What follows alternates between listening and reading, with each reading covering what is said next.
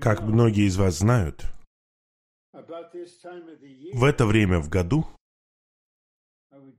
я приезжаю на выходные к вам и лично общаюсь с вами в присутствии. Но вы знаете, что вмешался ковид, и почему я к вам не приехал на этот раз, я говорю по-человечески. Я приближаюсь к завершающему этапу своего полного восстановления после операции на открытом сердце. И мой первый перелет был из Лос-Анджелеса в Цюрих, в Швейцарию. И затем должно пройти какое-то время, прежде чем я смогу летать снова. И вот две недели спустя я полетел в Вашингтон и вернулся во вторник, и я просто осознал, что это будет не мудро, если я приеду лично. Но если Отцу будет угодно, я лично приеду к вам снова, возможно, через год. Но наше будущее в руках Всевластного Бога. А теперь я хотел бы сказать об общей теме и дать вам своего рода вступительное слово о том, в чем состоит сущностное бремя в отношении этих трех сообщений. Жить для исполнения Божьего замысла. Я думаю, что многие из нас слышали сообщения брата Ли и других о вечном замысле Бога. Читали примечания к стихам об этом. Слушали сообщения, сделанные на конференциях об этом. И читали книги служения об этом. Поэтому эти слова не являются новыми для вас. И это факт. Но акцент здесь основывается на божественном откровении и основывается на определении истины, представленной в служении века. Это что-то исходящее от Бога лично для вашего жития, для того, чтобы это было действительным для вас. И чтобы вы осознали, и это будет важным положением, мы осознаем, зачем вы живете на земле сейчас, зачем вы были сотворены, и зачем Бог послал своего Сына, чтобы искупить падших людей, которых Бог сотворил для своего замысла. И вот мы, мы слышим это в разное время в церковной жизни, в Господнем восстановлении. Но в сердце у меня, и я верю, что это в сердце у Господа, чтобы каждый из вас осознал, да, вы член тела. Когда мы окажемся в новом небе и новой земле, и будет явлен Новый Иерусалим, и мы осознаем на основании Откровения 21 главы стихах с 9 по 11, что Новый Иерусалим — это не место, это не материальный город, это совокупная личность, жена искупающего Бога. Итак, мы вовеки будем в этой совокупной личности для его совокупного выражения. Но Это касается каждого из нас особым образом, личным образом. И я надеюсь, что вас затронет это, и вы осознаете, что вы имеете долю Христа и особую функцию как член тела Христова, которой больше нет ни у кого, и больше ни у кого не будет никогда. И я верю, что на сердце у Господа в отношении вашего жития, неважно какого вы возраста, может быть, вам 80 с лишним, как и мне, может быть, вы подросток, вы отстоите от меня на несколько поколений или где-то посередине. Вот мы, мы должны жить тем, что мы называем нормальной человеческой жизнью, согласно тому, каков наш возраст, согласно тому, какова наша ситуация, каковы наши обязательства. Но те из нас, кто, возможно, слушал сообщение шестое конференции в День Благодарения, особенно последнюю часть этого сообщения о двух мужчинах, которые будут в поле. Они работают. Один взят, а другой оставлен. Две женщины мололи на мельнице. Одна была взята, а другая оставлена. Итак, все они были верующими. И все они жили обычной повседневной жизнью, потому что это Божье устроение для нашей жизни на земле. Но один брат и одна сестра внутренне имели осознание, для чего они живут и какой вклад вносит их доля в созидание тела Христова. И они могли почувствовать желание сердца Бога и его стремление прийти за своей невестой и явить царство и славу на земле. Итак, это происходит одновременно, когда мы живем обычной, я надеюсь, нормальной, повседневной человеческой жизнью. Итак, жить для исполнения Божьего замысла, не просто для Божьего замысла. И здесь слово «исполнение» имеет большое значение, потому что оно означает, что мы приближаемся к концу века.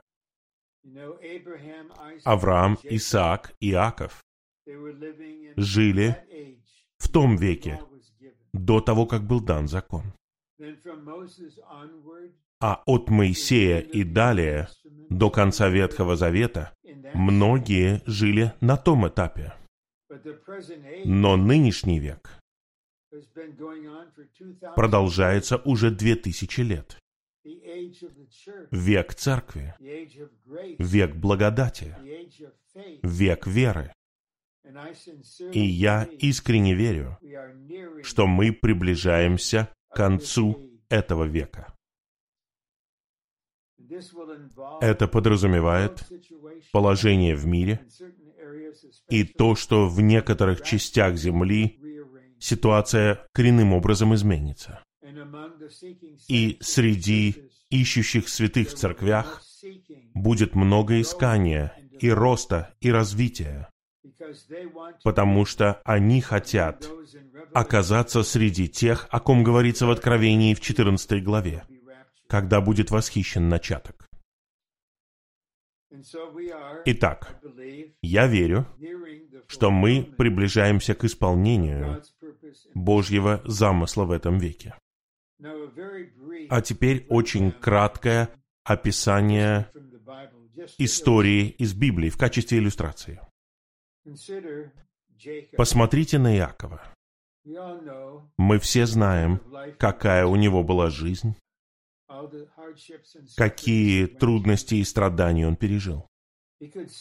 Он смог сказать, «Господь пас меня все дни моей жизни». Но когда он достиг вершины, его жизнь внесла вклад в Божий замысел. Посмотрите на Моисея.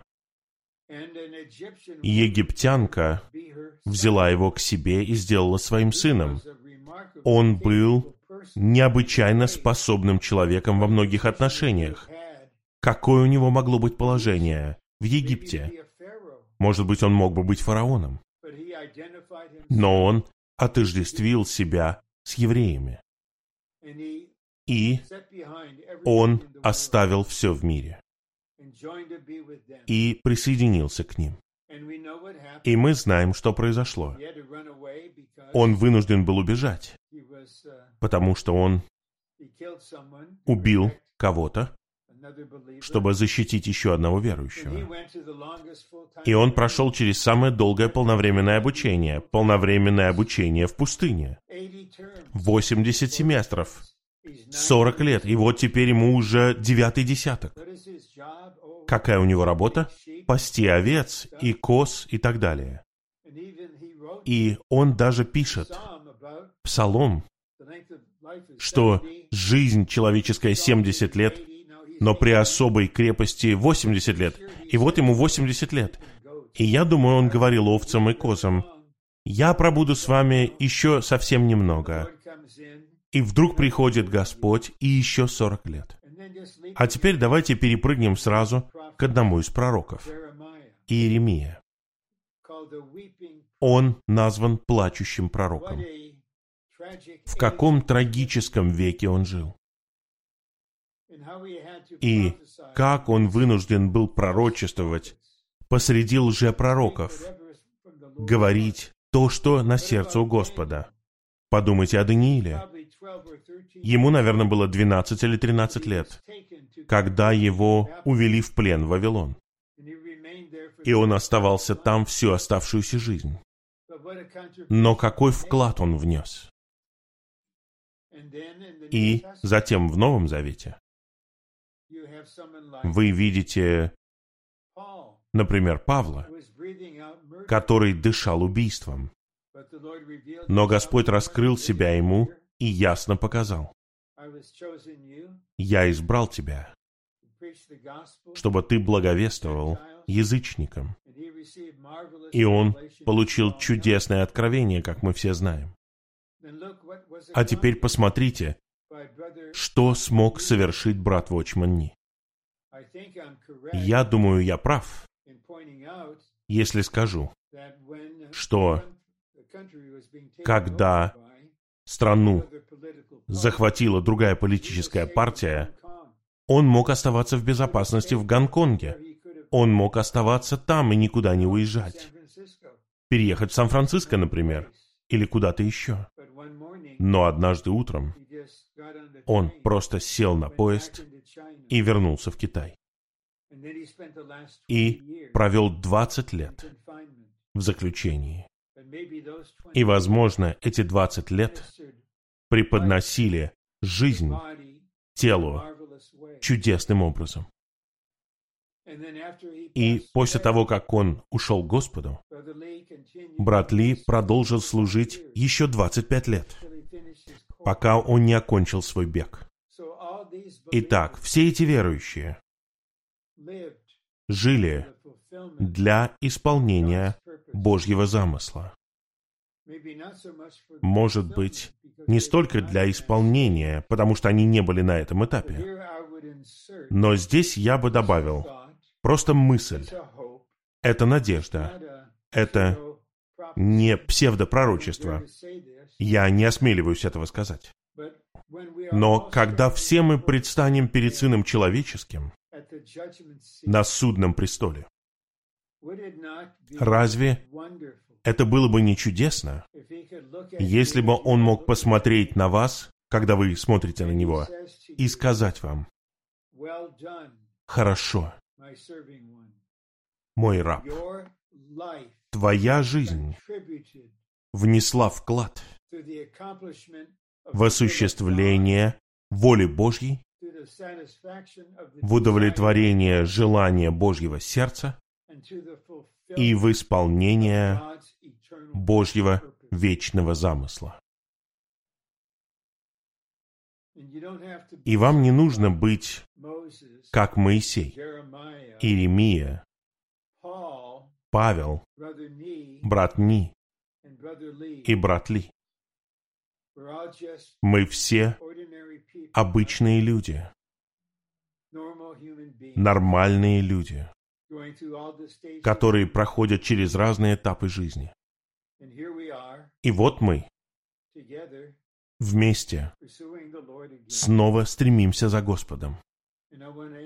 И я хотел бы подчеркнуть, что в сердце у Господа есть желание, чтобы вы осознали, я говорю это снова, вы были сотворены, и вы были искуплены, чтобы ваша жизнь в Христе и в подлинной церковной жизни вносила вклад в исполнение Божьего замысла.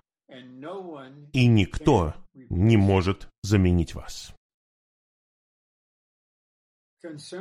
Что касается того, зачем мы существуем, я хотел бы рассказать вам в каком-то смысле человеческую иллюстрацию. И это произошло более сорока лет тому назад. Был один молодой человек, школьник старших классов. И этот человек спросил у отца в доме, «Зачем мы здесь? Зачем мы живем на земле?» И отец сказал своему ребенку-подростку, «Я не знаю». Но по мере того, как время шло,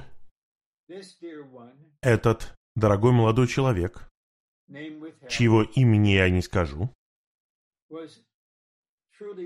был по-настоящему спасен и пришел в самую суть Господнего восстановления и Божьего домостроительства и узнал, в чем состоит Божий замысел. И потом состоялся другой разговор с отцом и матерью и еще одним членом семьи. Я знаю, зачем мы здесь. И вся семья была спасена. Я не знаю, многие или подростки, двадцатилетние люди, люди среднего возраста в Кремниевой долине, даже среди нас задаются вопросом, зачем я здесь? Но я здесь, и я надеюсь, что довольно приятным образом я побеспокою вас немного. Я хотел бы, чтобы вы задумались. Для чего вы живете? В чем ваша цель? Ради чего все существует? И вы должны осознать, что у каждого из нас есть отмеренное путешествие, выделенный бег, ристалище. Вот что сказал Павел старейшинам из Эфеса. Он сказал, «Мне не важно, сохраню я свою жизнь или нет, но я хочу исполнить Божий замысел, когда Он избрал меня. И это и есть бремя. Я ваш брат. Ни больше, ни меньше. Я член тела, ни больше, ни меньше. И я могу искренне сказать, что я узнавал и все еще узнаю, для чего я здесь. И я хотел бы сказать немного. Я осознаю, что когда я был на операционном столе, меня ввезли в операционную комнату. Всевластный Бог мог сделать все, что он хотел. Может быть, это конец. Вот человек, ему за 80. Может быть, это конец. Но было чувство в теле, были молитвы святых и воля Божья. И в результате всего этого я все еще здесь. Сколько это продлится, я не знаю, и мне не нужно знать. Но я здесь, потому что мое путешествие еще не завершилось, и моя функция еще не закончилась. И в течение этих нескольких недель восстановления, когда я был как овца в 23-м псалме, Господь уложил меня на зеленую траву, и я просто ничего не делал. Я просто получал снабжение. И Он вел меня к тихим водам. И все больше и больше я говорю это вам. Да, я буду говорить и делать сообщения об управляющем видении Божьего домостроительства. И я буду делать сообщения о раскрытой истине. Но бремя отныне и до конца состоит в том, чтобы служить святым лично. Я рад, что, по крайней мере, некоторые из вас на экране. И я не просто смотрю на черные квадраты с именами. Я смотрю на вас, и я осознаю. Господь даже сегодня говорит вам лично, потому что Он любит вас лично. Он хочет устроить себе дом в вашем сердце лично. Он хочет привести вас к зрелости лично. И Он хочет, чтобы вы были полностью обучены и функционировали согласно тому, что отмерено вам. Это бремя, чтобы вы осознали, я повторяю это снова, никто не может заменить вас. Много лет назад мне позвонила сестра, которая была опечалена чем-то, я не знаю почему. И она сказала, Рон, я думаю, что церковь здесь может прекрасно прожить без меня, может существовать без меня. И я задался вопросом, что я могу сказать. Мне тогда было 30 с небольшим. Что я вообще мог знать? Я и сейчас не намного больше знаю. Но, по крайней мере, я задался вопросом, что я могу сказать. Но я верю, что Господь был со мной, и я сказал, дорогая сестра, да, церковь может каким-то образом двигаться дальше без тебя. Но не так же хорошо, как с тобой. Так все и есть на самом деле. Итак, теперь мы подходим к самому плану. И я хотел бы отметить кое-что в последнем разделе, но не читать это при этом. Но мы видим здесь цель сообщения. Она содержится в этом плане.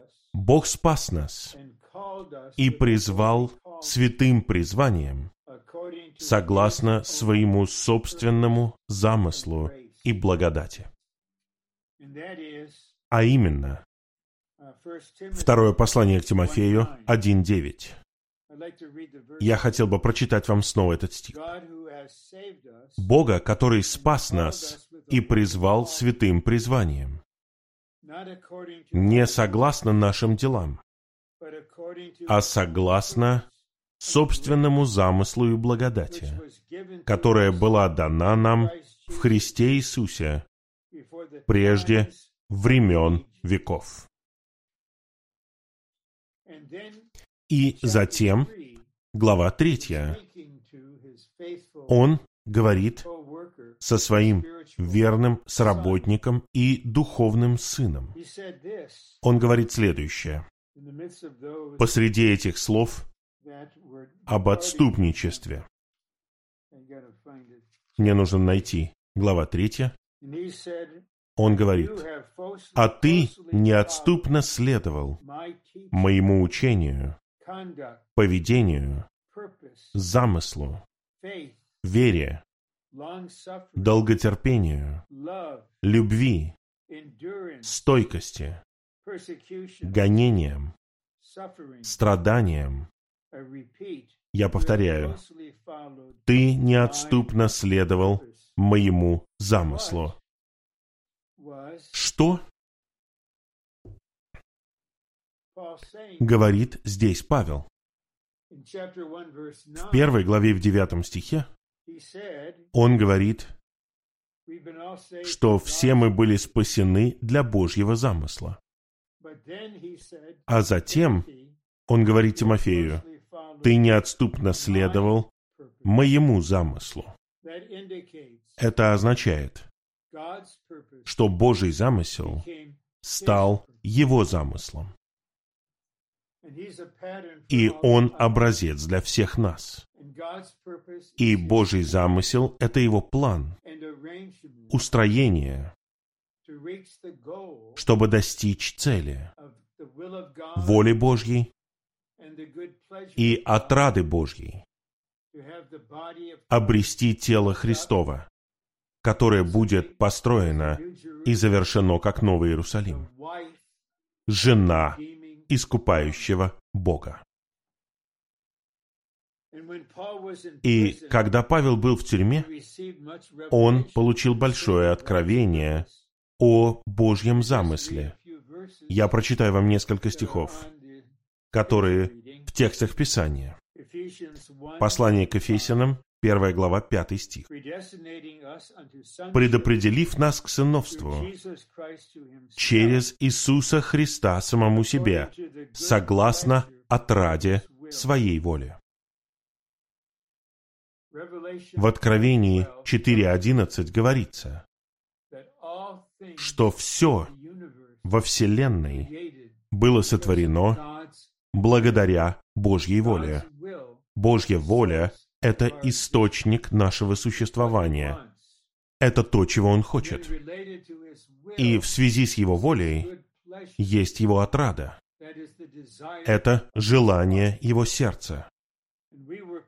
И мы были предопределены к сыновству через Иисуса Христа, самому себе, согласно отраде Его воли. Это означает, что ваш вклад в исполнение Божьего вечного замысла принесет радость сердцу Бога. Знаете, чем выше жизнь, тем больше ей нужно наслаждения. Я не знаю, нужно ли рыбам в аквариуме наслаждение, но, возможно, у вас есть котенок или собака. Им нужно какое-то веселье. Собака, возможно, придет к вам с летающей тарелкой в зубах или с мячиком в зубах, потому что она хочет, чтобы вы побросали этот предмет ей. У людей тоже есть нужды, мы увидим это в третьем сообщении. У людей есть нужда в наслаждении, но у самого Бога есть желание в сердце.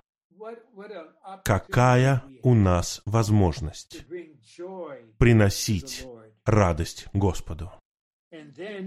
И затем мы переходим к девятому стиху. «Поведав нам тайну своей воли, согласно своей отраде, которую Он замыслил в себе. Здесь мы видим волю, отраду и замысел. Вместе. Итак, воля – источник, есть отрада – это желание в его сердце, и в итоге все это выливается в его замысел, то есть в его план, чтобы достичь определенной цели. И еще два стиха. И потом мы вернемся к плану. Стих одиннадцатый. в котором мы и были назначены в наследие, будучи предопределены согласно замыслу того, кто совершает все согласно решению своей воли. Итак, мы были избраны согласно Божьему замыслу. И теперь Он все совершает согласно решению своей воли.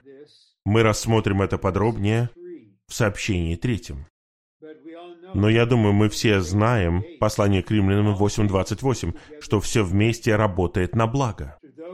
Тем, кто любит Бога, тем, кто призван согласно Его замыслу. И те из нас, кто старше, могут оглянуться назад, некоторые из нас даже на много десятилетий назад, и осознать, теперь я немного понимаю, почему это произошло, или почему вот этого не произошло. Теперь я знаю, Господь, благодарю Тебя.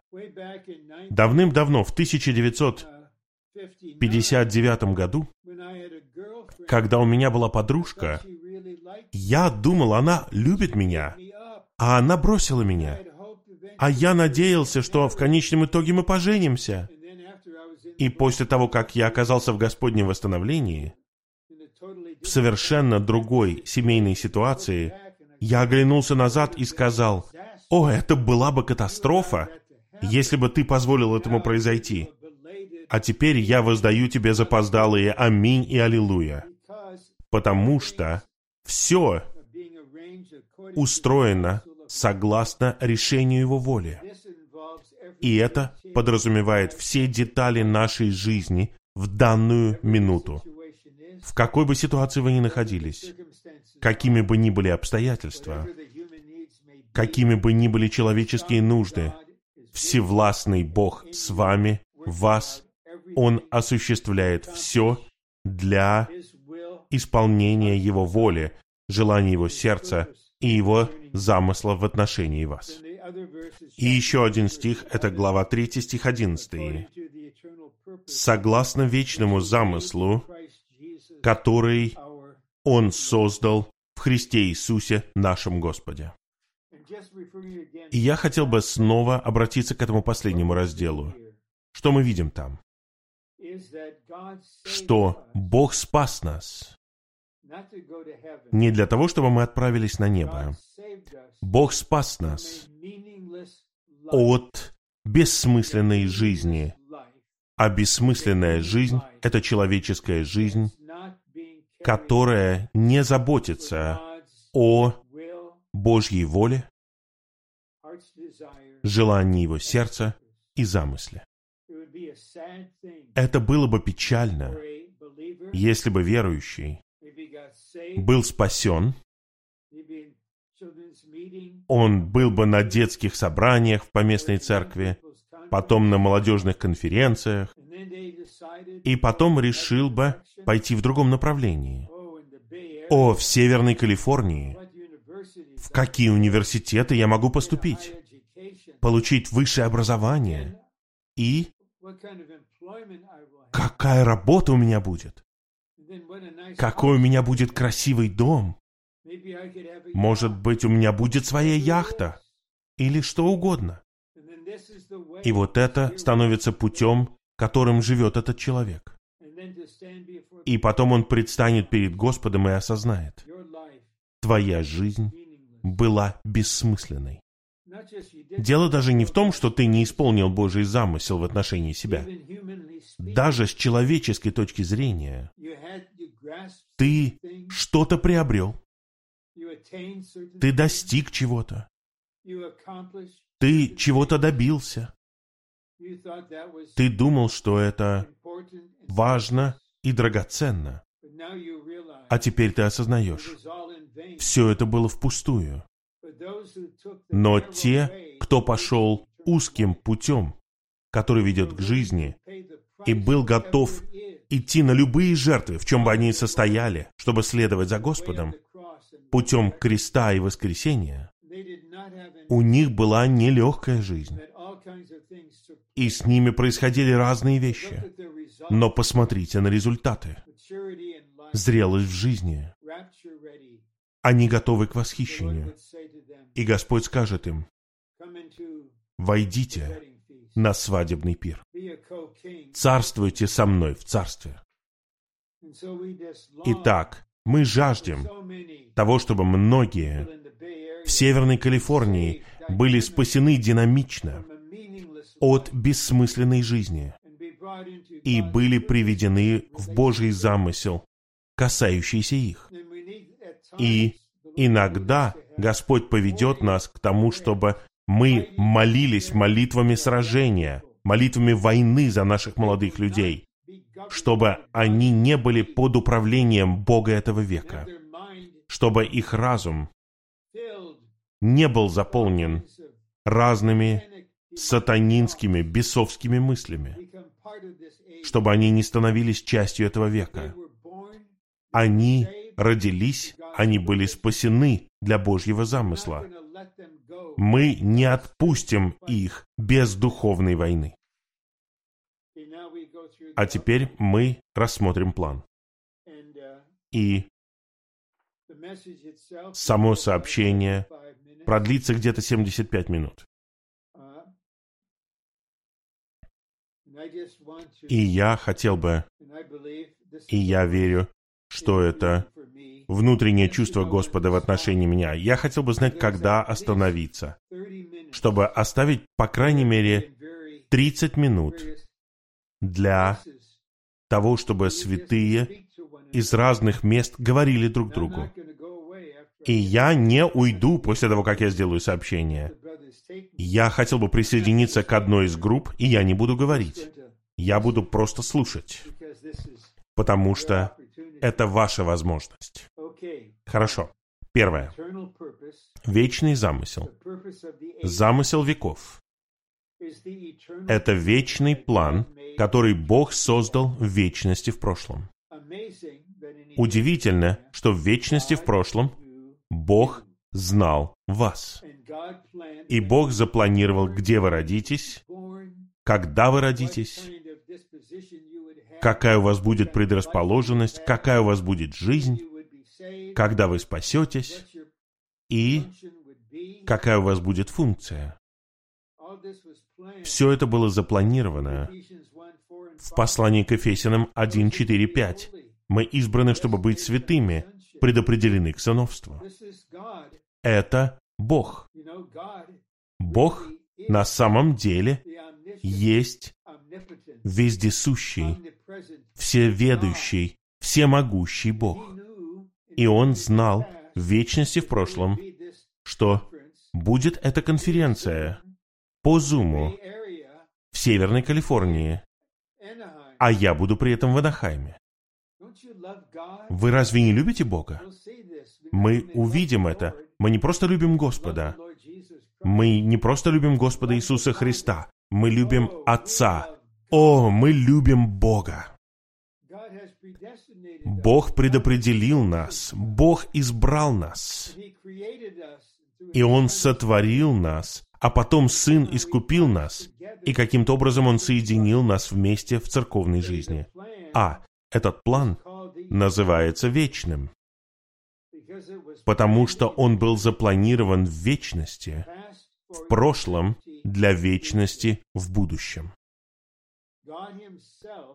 Бог сам является источником, началом и сферой своего вечного замысла. Здесь мы должны увидеть глубинную связь между замыслом и Богом. Я забегаю немного вперед. В третье сообщение. Я уже говорил об этом стихе, что все вместе работает на благо. И благо здесь — это не то, что ваша жизнь становится богаче и лучше. Благо описывается в следующем стихе, а именно мы сообразовываемся с образом Христа, чтобы Он был первородным сыном среди многих братьев. Это и есть благо. Но все это вместе работает для этого. Для тех, кто любит Бога. И когда Бог функционирует в вашей жизни, и когда Бог функционирует в положении в мире, разве все это вместе? Мы не можем этого постичь, мы понятия не имеем. Почему это происходит? Почему Всевластный Бог допустил это? И по большей части времени Он молчит. Он не шепчет вам подсказки на ухо. Вот в этой ситуации между Россией и Украиной происходит вот что. Мы не знаем. Мы не знаем. Мы знаем только то, что Он Бог, и Он праведен, и Он верен. Когда Господь Иисус был воскрешен, помните, что Он сказал Марии? Первый, кто увидел Его лично после воскресения, Он сказал, «Я восхожу к Отцу моему и Отцу вашему, к Богу моему и Богу вашему». Итак, нам нужно знать, когда и как мы любим Бога как Бога. Хотя мы не можем объяснить, почему это произошло. Но даже оглядываясь назад, на четыре месяца назад, почему у меня была острая боль в мочеиспускательном канале? И я вынужден был позвонить брату Рику Скеттердею и попросил его отвезти меня в больницу святого Иосифа. Он так и поступил. И когда там пытались найти причину этой боли вначале, вдруг обнаружили, Рон, у тебя серьезная проблема с сердцем. Тебе нужно остаться. И вот, сделали тест, и кардиолог, который заботился обо мне многие годы, который вставил стенты в мое сердце, я тогда тоже поступил в больницу с болью в ноге. И вдруг обнаружили, что у меня в сердце проблемы. И вот мы вставим тебе стенты. На этот раз он сказал, Рон, дни стентов закончились. Тебе нужна операция. И тут же у меня был мир, у меня был покой. И даже в течение этих недель восстановления я оглядываюсь назад, и я вижу. Я хочу поделиться с вами. Я считаю, что эти 12 недель интенсивного, постепенного восстановления были благословением. Благословением. Я соприкасался с Господом. Я лежал на зеленом пастбище. Я все отложил в сторону, всю работу, все учения, все сообщения, все конференции, написание планов, работу над утверждением и критикой, просто чтобы быть здесь. И я осознал, это нечто связанное с телом.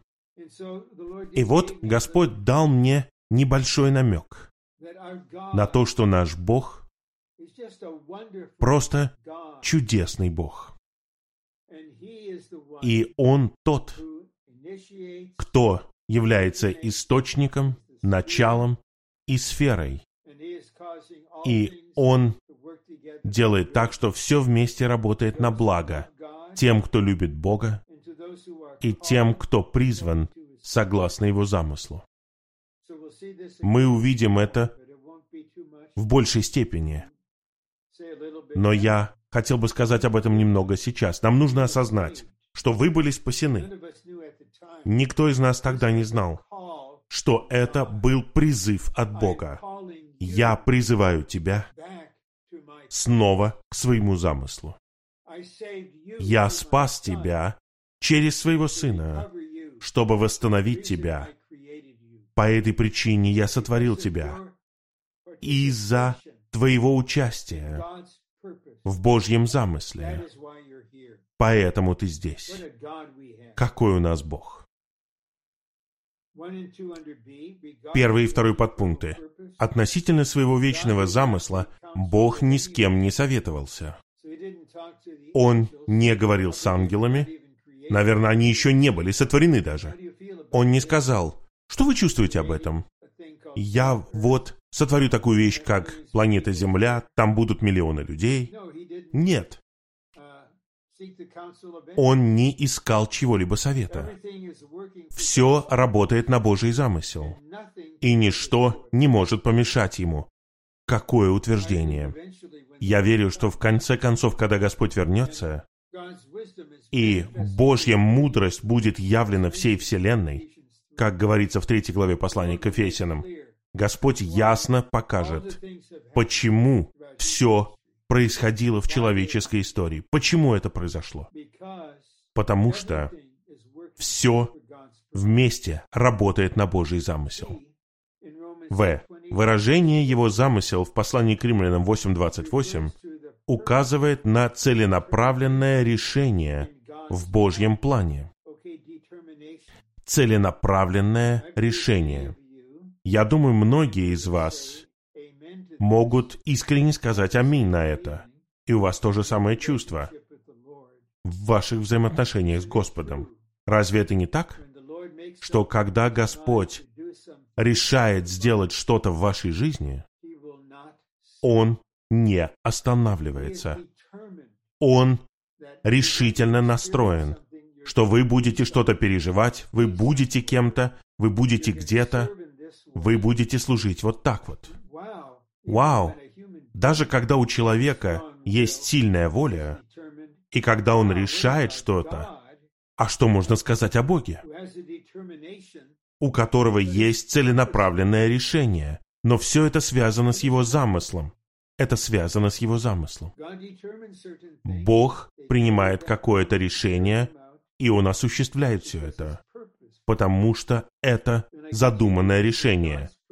И я читаю дальше. Замысел Бога заключается в том, чтобы произвести многих братьев Его первородного Сына. Многие братья — это Божьи многие сыновья, которых Он ведет в славу. Обратите внимание, стихи, которые показаны здесь, не говорят о детях. Мы знаем из послания к Ефесянам 1.5, что сыновство подразумевает зрелость в жизни. И сестры, которые, возможно, слышат впервые о сыновьях, задаются вопросом, а где же здесь женщины? А где здесь дочери? Ну, это небольшое отступление. Когда Бог говорит о сыновьях, это включает в себя и мужчин, и женщин верующих. А когда Бог говорит о невесте,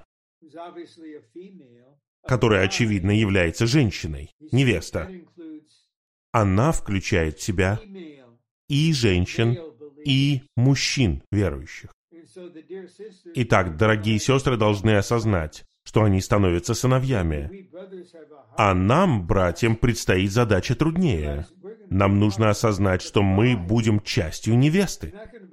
Мы не будем сильными мужчинами в новом небе и новой земле. Мы не будем могучими мужчинами там. Нет. Мы будем частью жены вовеки. Итак, вам нужно иногда читать песнь песней, потому что мы, братья, будем частью духовной женщины, жены, невесты. И мне это очень нравится. Я все еще в процессе. Итак, Он приводит нас всех в славу. Г. Замысел Бога состоит в том, чтобы получить церковь, тело Христова. Через которое он может выражать себя. Это замысел. Это цель. Вот ради чего мы здесь. Вот чего Господь хочет обрести. Когда я был в Барло, то есть в Нидерландах, это небольшая деревня, но там очень хорошее место для конференций. И там были святые из 29 стран. И там было кое-что высвобождено.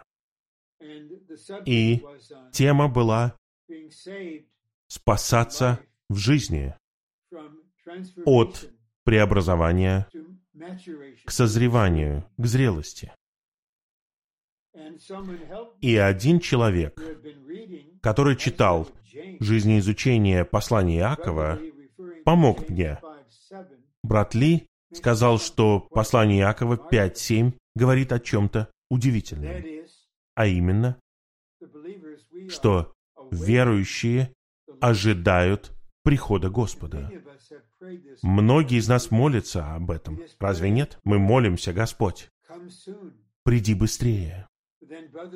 И брат Ли отмечает, Господь ожидает того, чтобы мы были зрелыми в жизни. Он вернется не за девочкой. Он вернется не за подростком. Он вернется за зрелой невестой.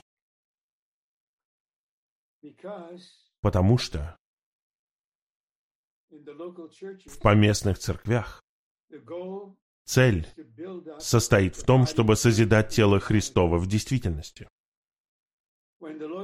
Когда Господь обретет это, Он обретет церковь как одного нового человека, и Он обретет невесту, которая приготовила себя. Это важно, чтобы во всех поместных церквях мы осознали цель. В нашей поместной церкви цель состоит в том, чтобы созидать органическое тело Христова. Первое.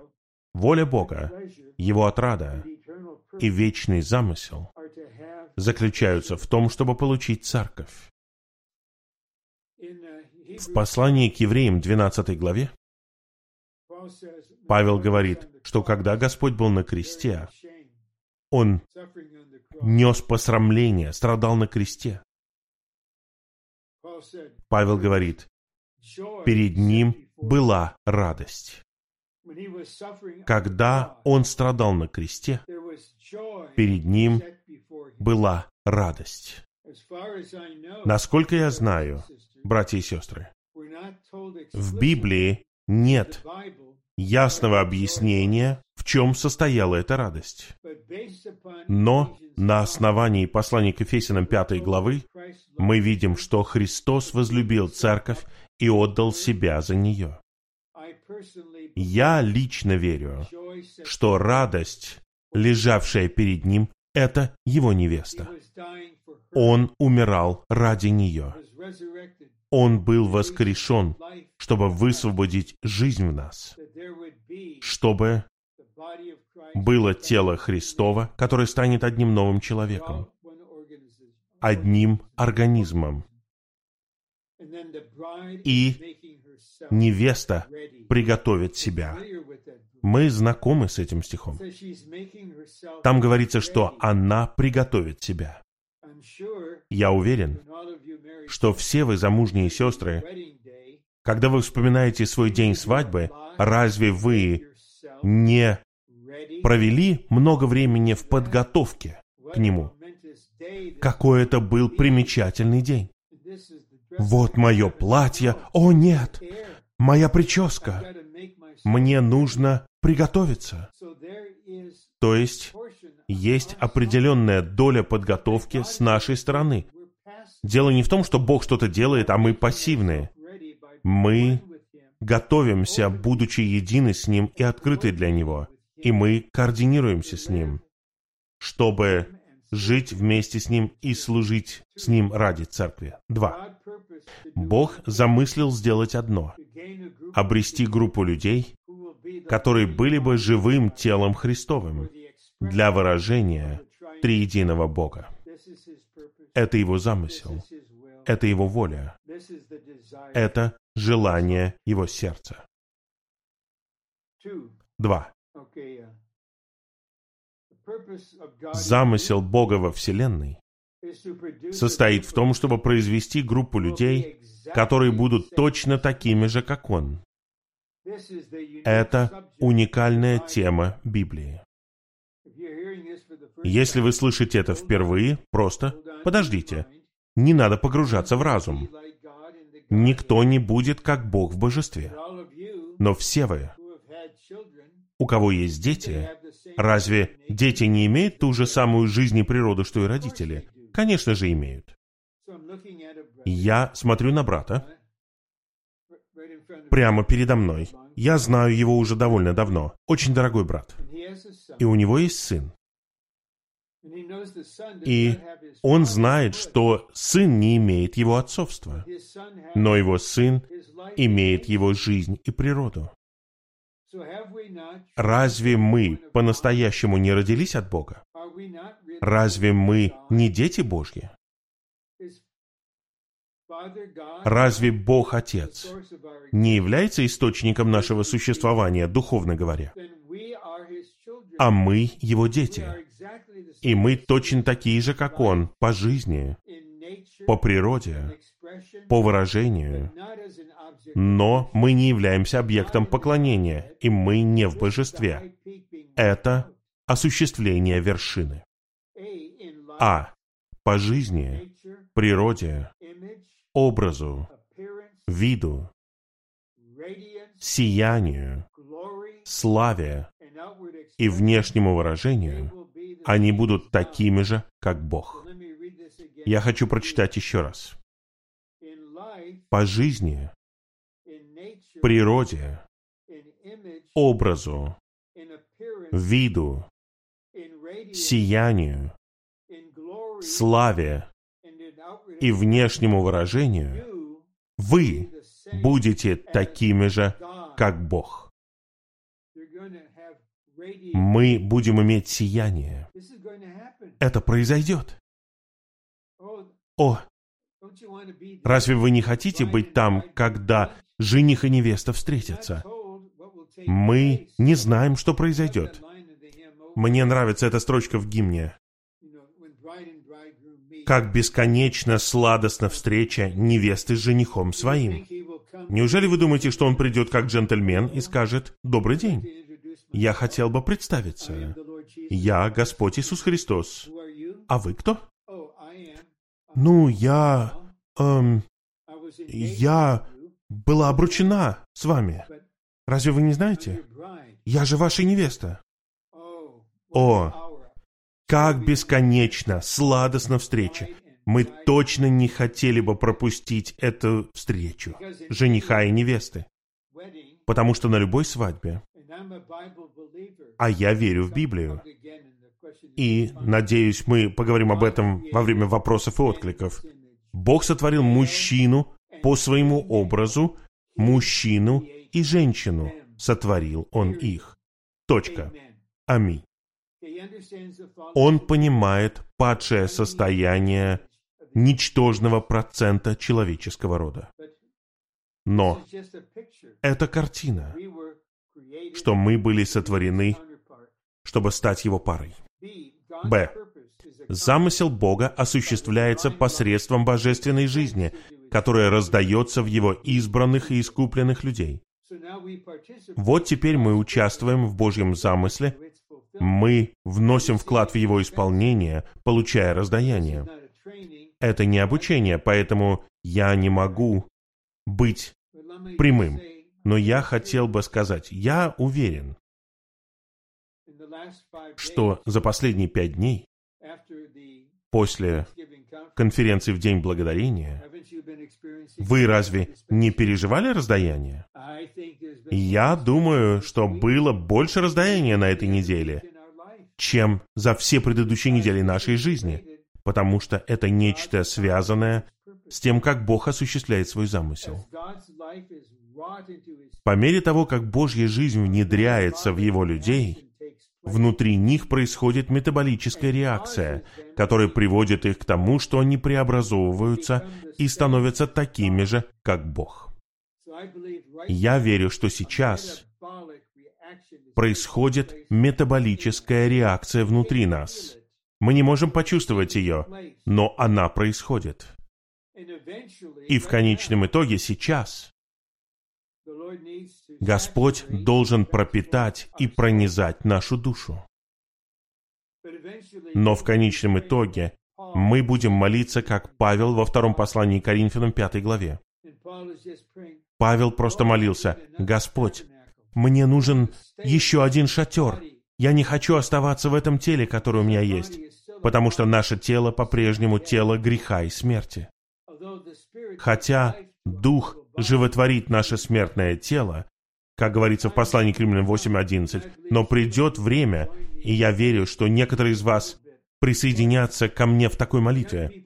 Молодые люди, молодые мужчины, они могут накачивать мышцы, чтобы быть сильными, и они могут быть способными, а мы, пожилые, мы хотим быть здоровыми, просто чтобы прожить подольше, но в конечном итоге у меня нет никакой надежды на то, что я усовершенствую это тело. Я хочу получить новое тело, преображенное тело. А вы разве нет? И вау! Нам придется научиться узнавать друг друга. У нас по-прежнему будут своя личность. Мы будем говорить, о, Дон Мэнголд. Вау! Да, да, я Рон Кенгас. Рон Кенгас. У тебя есть имя, которое знаешь только ты, и у меня есть имя, которое знаю только я. Но разве это не чудесно? У тебя по-прежнему есть твоя личность, но ты преображен. Я хочу сказать вам кое-что. Это на самом деле произойдет. Это не просто слова в Библии, это произойдет. Скоро. В. Вечный замысел Бога состоит в том, чтобы внедрить себя в свои божественные троицы, в своих избранных и искупленных людей, с целью быть их жизнью, природой и всем для них, чтобы они были пропитаны Богом. Какая простая хорошая молитва. Господь, пропитывай меня больше сегодня. Давайте сейчас помолимся коротко. За все церкви в Северной Калифорнии, за всех святых в Северной Калифорнии и за всех святых, которые подключились оттуда, где они живут, в Америке или по всей земле. Пусть сегодня Бог пропитывает вас больше самим собой. Когда вы преклоните голову на подушку сегодня, пусть у вас будет ощущение, во мне больше Бога сейчас, чем когда я встал утром. Господь, благодарю Тебя за Твою пропитывающую жизнь. Это происходит на самом деле. Не просто Христос остается в нашем духе, как в жилище. Он хочет пропитать наш разум, чувство и волю. И это происходит. Но мы знаем из послания к Ефесям 3 главы, что Христос устраивает себе дом в наших сердцах через веру. Поэтому мы не видим этого, мы не ощущаем этого, но мы просто верим в это. Мы молимся об этом, и это происходит. Итак, Он будет всем, что нам необходимо. Три. Нам нужно увидеть Божий замысел в творении и искуплении. Замысел Бога при сотворении человека заключался в том, чтобы человек выражал его и представлял его. Вечный замысел Бога состоит в том, чтобы получить совокупного человека, который бы выражал его и представлял его. Творение было частью первоначального Божьего замысла, в то время как искупление было чем-то, что устранило возникшее препятствие. Искупление возвращает нас к Божьему вечному замыслу. Какое-то время назад один человек, широко признанный американским христианством, который является экспертом в Библии, Он человек Библии, пропитанный Библией. Он настоящий друг Господнего восстановления во многих отношениях. И кто-то спросил его в общении, что вы думаете, в чем состоит центральное положение Библии? И он дал откровенный и прямой ответ – искупление.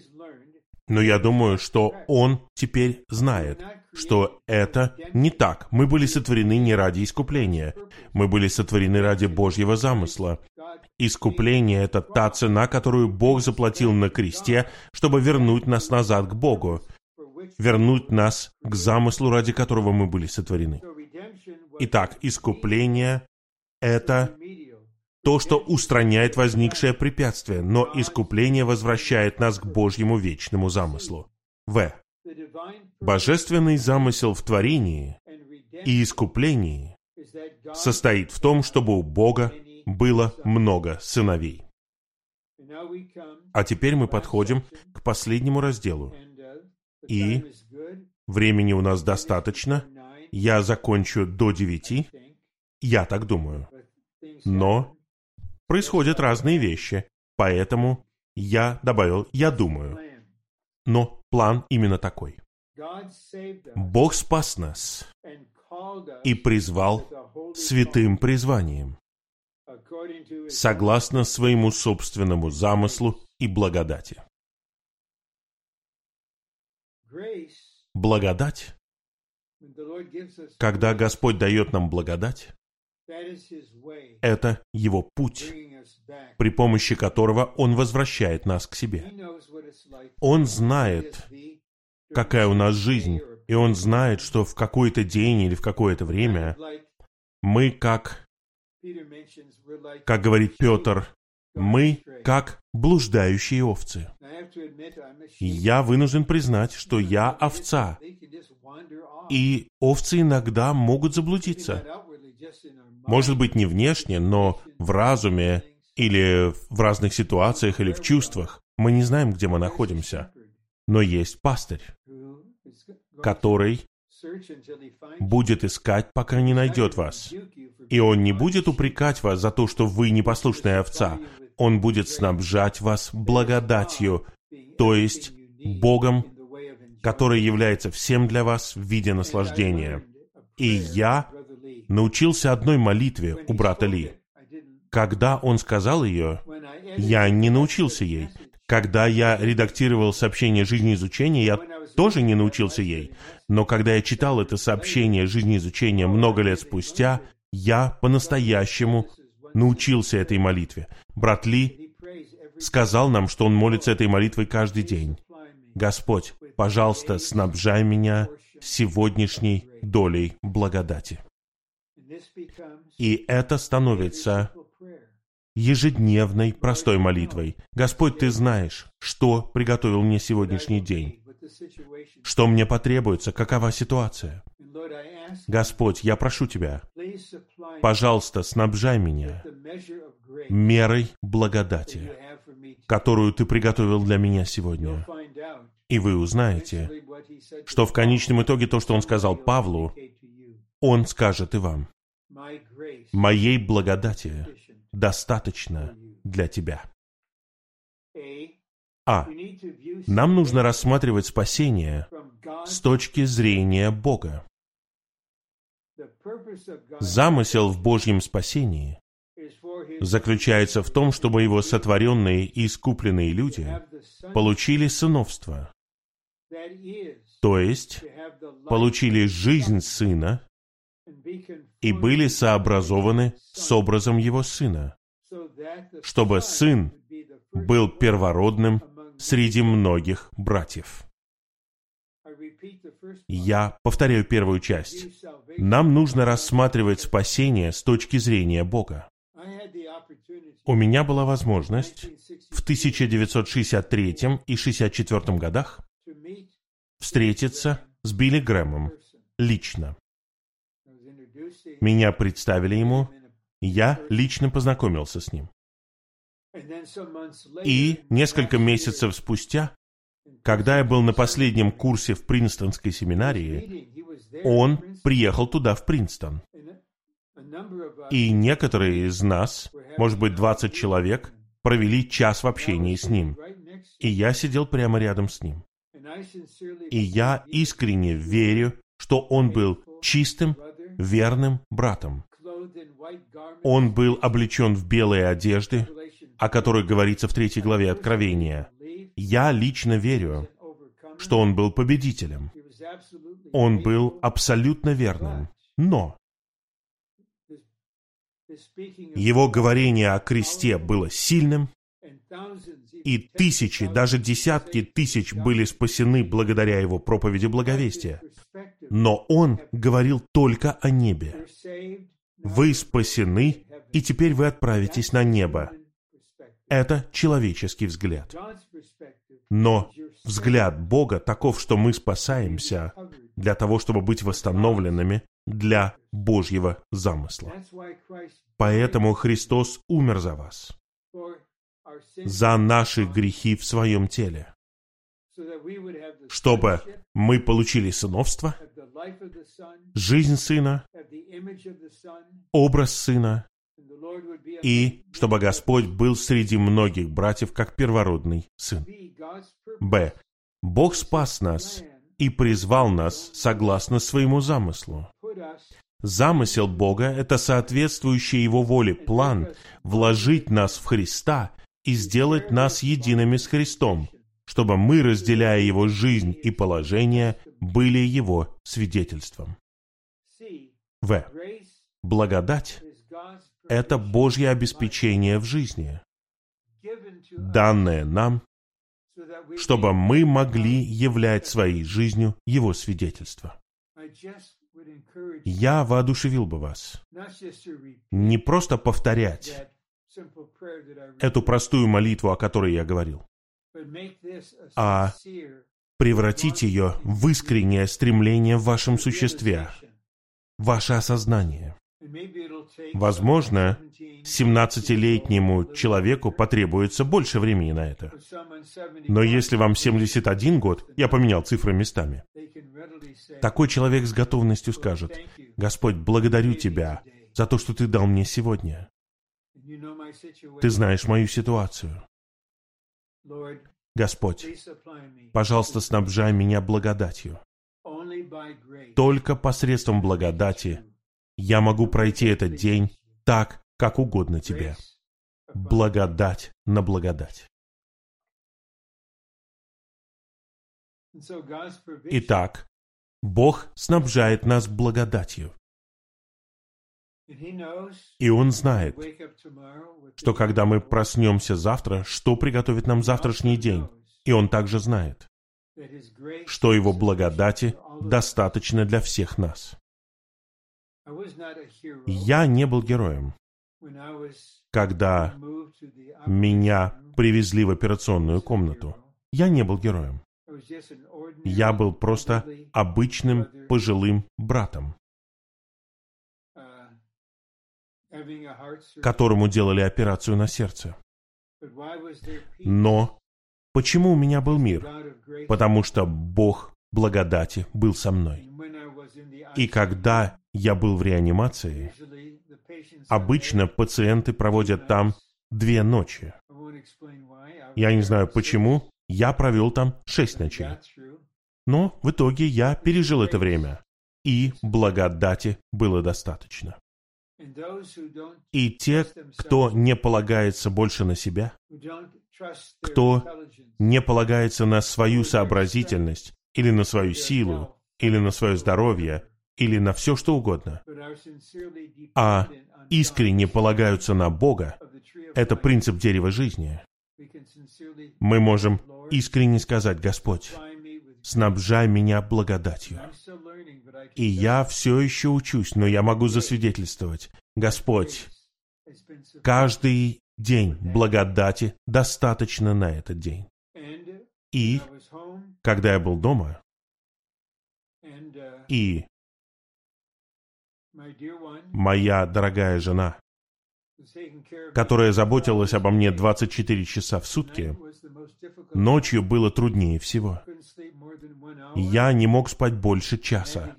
Мне нужно было вставать, и идти по коридору в ту часть дома, я думаю, вы можете угадать, какую.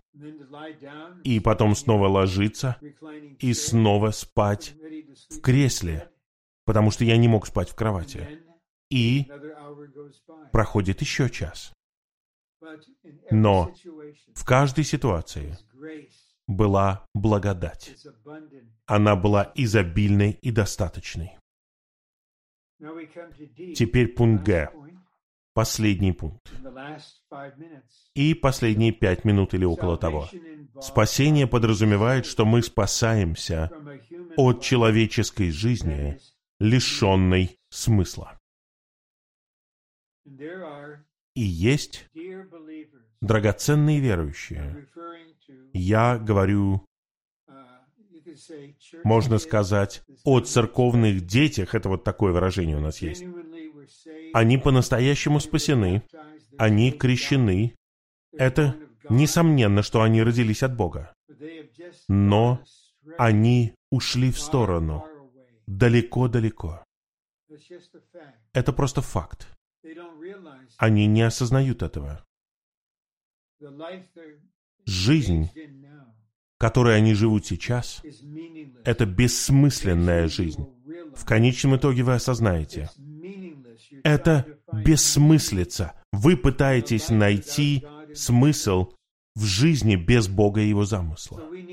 Поэтому нам нужно спасение. Нам нужно молиться за молодых людей, чтобы они были спасены от человеческой жизни, лишенной смысла. Я надеюсь, многие будут молиться об этом. Я надеюсь, будут группы сестер по две, по три, по четыре. Молитесь этим бременем сильно, с властью. Спасай церковных детей, которые живут в этой части земли. Они сейчас молодые люди или даже люди среднего возраста. Спаси их от бессмысленной человеческой жизни. Верни их к твоему замыслу. Один. Благовестие Божье спасает нас, выводя нас из человеческой жизни, лишенной смысла, и приводя в смысл Вселенной. Вау, какое это утверждение! Не я его автор, поэтому я могу сказать «Вау». Но брат Ли сказал это. Мы знаем, для чего существует Вселенная, для чего существует Земля, для чего существуют люди, для чего мы существуем. Потому что есть Божий замысел. И наша человеческая жизнь имеет смысл, когда она соединяется с Божьим замыслом. Два. Бог сотворил человека, в котором были сосредоточены глубокий смысл и замысел. Но человек пал, и смысл человеческой жизни был потерян. И мое сердце болит. Чему учат в государственных школах? Под руководством губернатора и всех тех, кто несет ответственность. Может быть, даже в детских садах. О, у тебя тело девочки или мальчика. Нет, не верь в это. Ты можешь быть кем хочешь. Ты можешь быть и тем, и другим. Можешь менять пол. Это бесовское учение. Это разрушение целого поколения людей. И мы не будем пассивными. Мы не позволим этому продолжаться. Нам нужно сражаться против злых сил в воздухе, чтобы спасать этих молодых людей, спасать их от человеческой жизни, которая лишена смысла. В противном случае они движутся к разрушению. И последний пункт. Благодаря своему спасению Бог избавляет нас и возвращает нас к нашему первоначальному замыслу, который является смыслом Вселенной. Это стремление, которое должно быть нашим стремлением. Мы должны молиться, Господь, благодарю Тебя. Ты искупил меня, Ты спас меня, Ты вернул меня назад к Божьему первоначальному замыслу. И, Господь, по Твоей благодати и под Твоим всевластным направлением я посвящаю себя Тебе, оставшиеся дни и годы моей жизни. Я хочу жить с моими братьями и сестрами ради исполнения Божьего вечного замысла. Пусть каждый день будет днем благодати, днем, который имеет смысл, днем, который осуществляет Божий замысел. Мои часы, которые настроены на две минуты раньше, показывают девять. Поэтому я скажу, сейчас 8.58, и моя часть закончена. Я задержусь до 9.30, потому что я хочу услышать вашу долю. Аминь.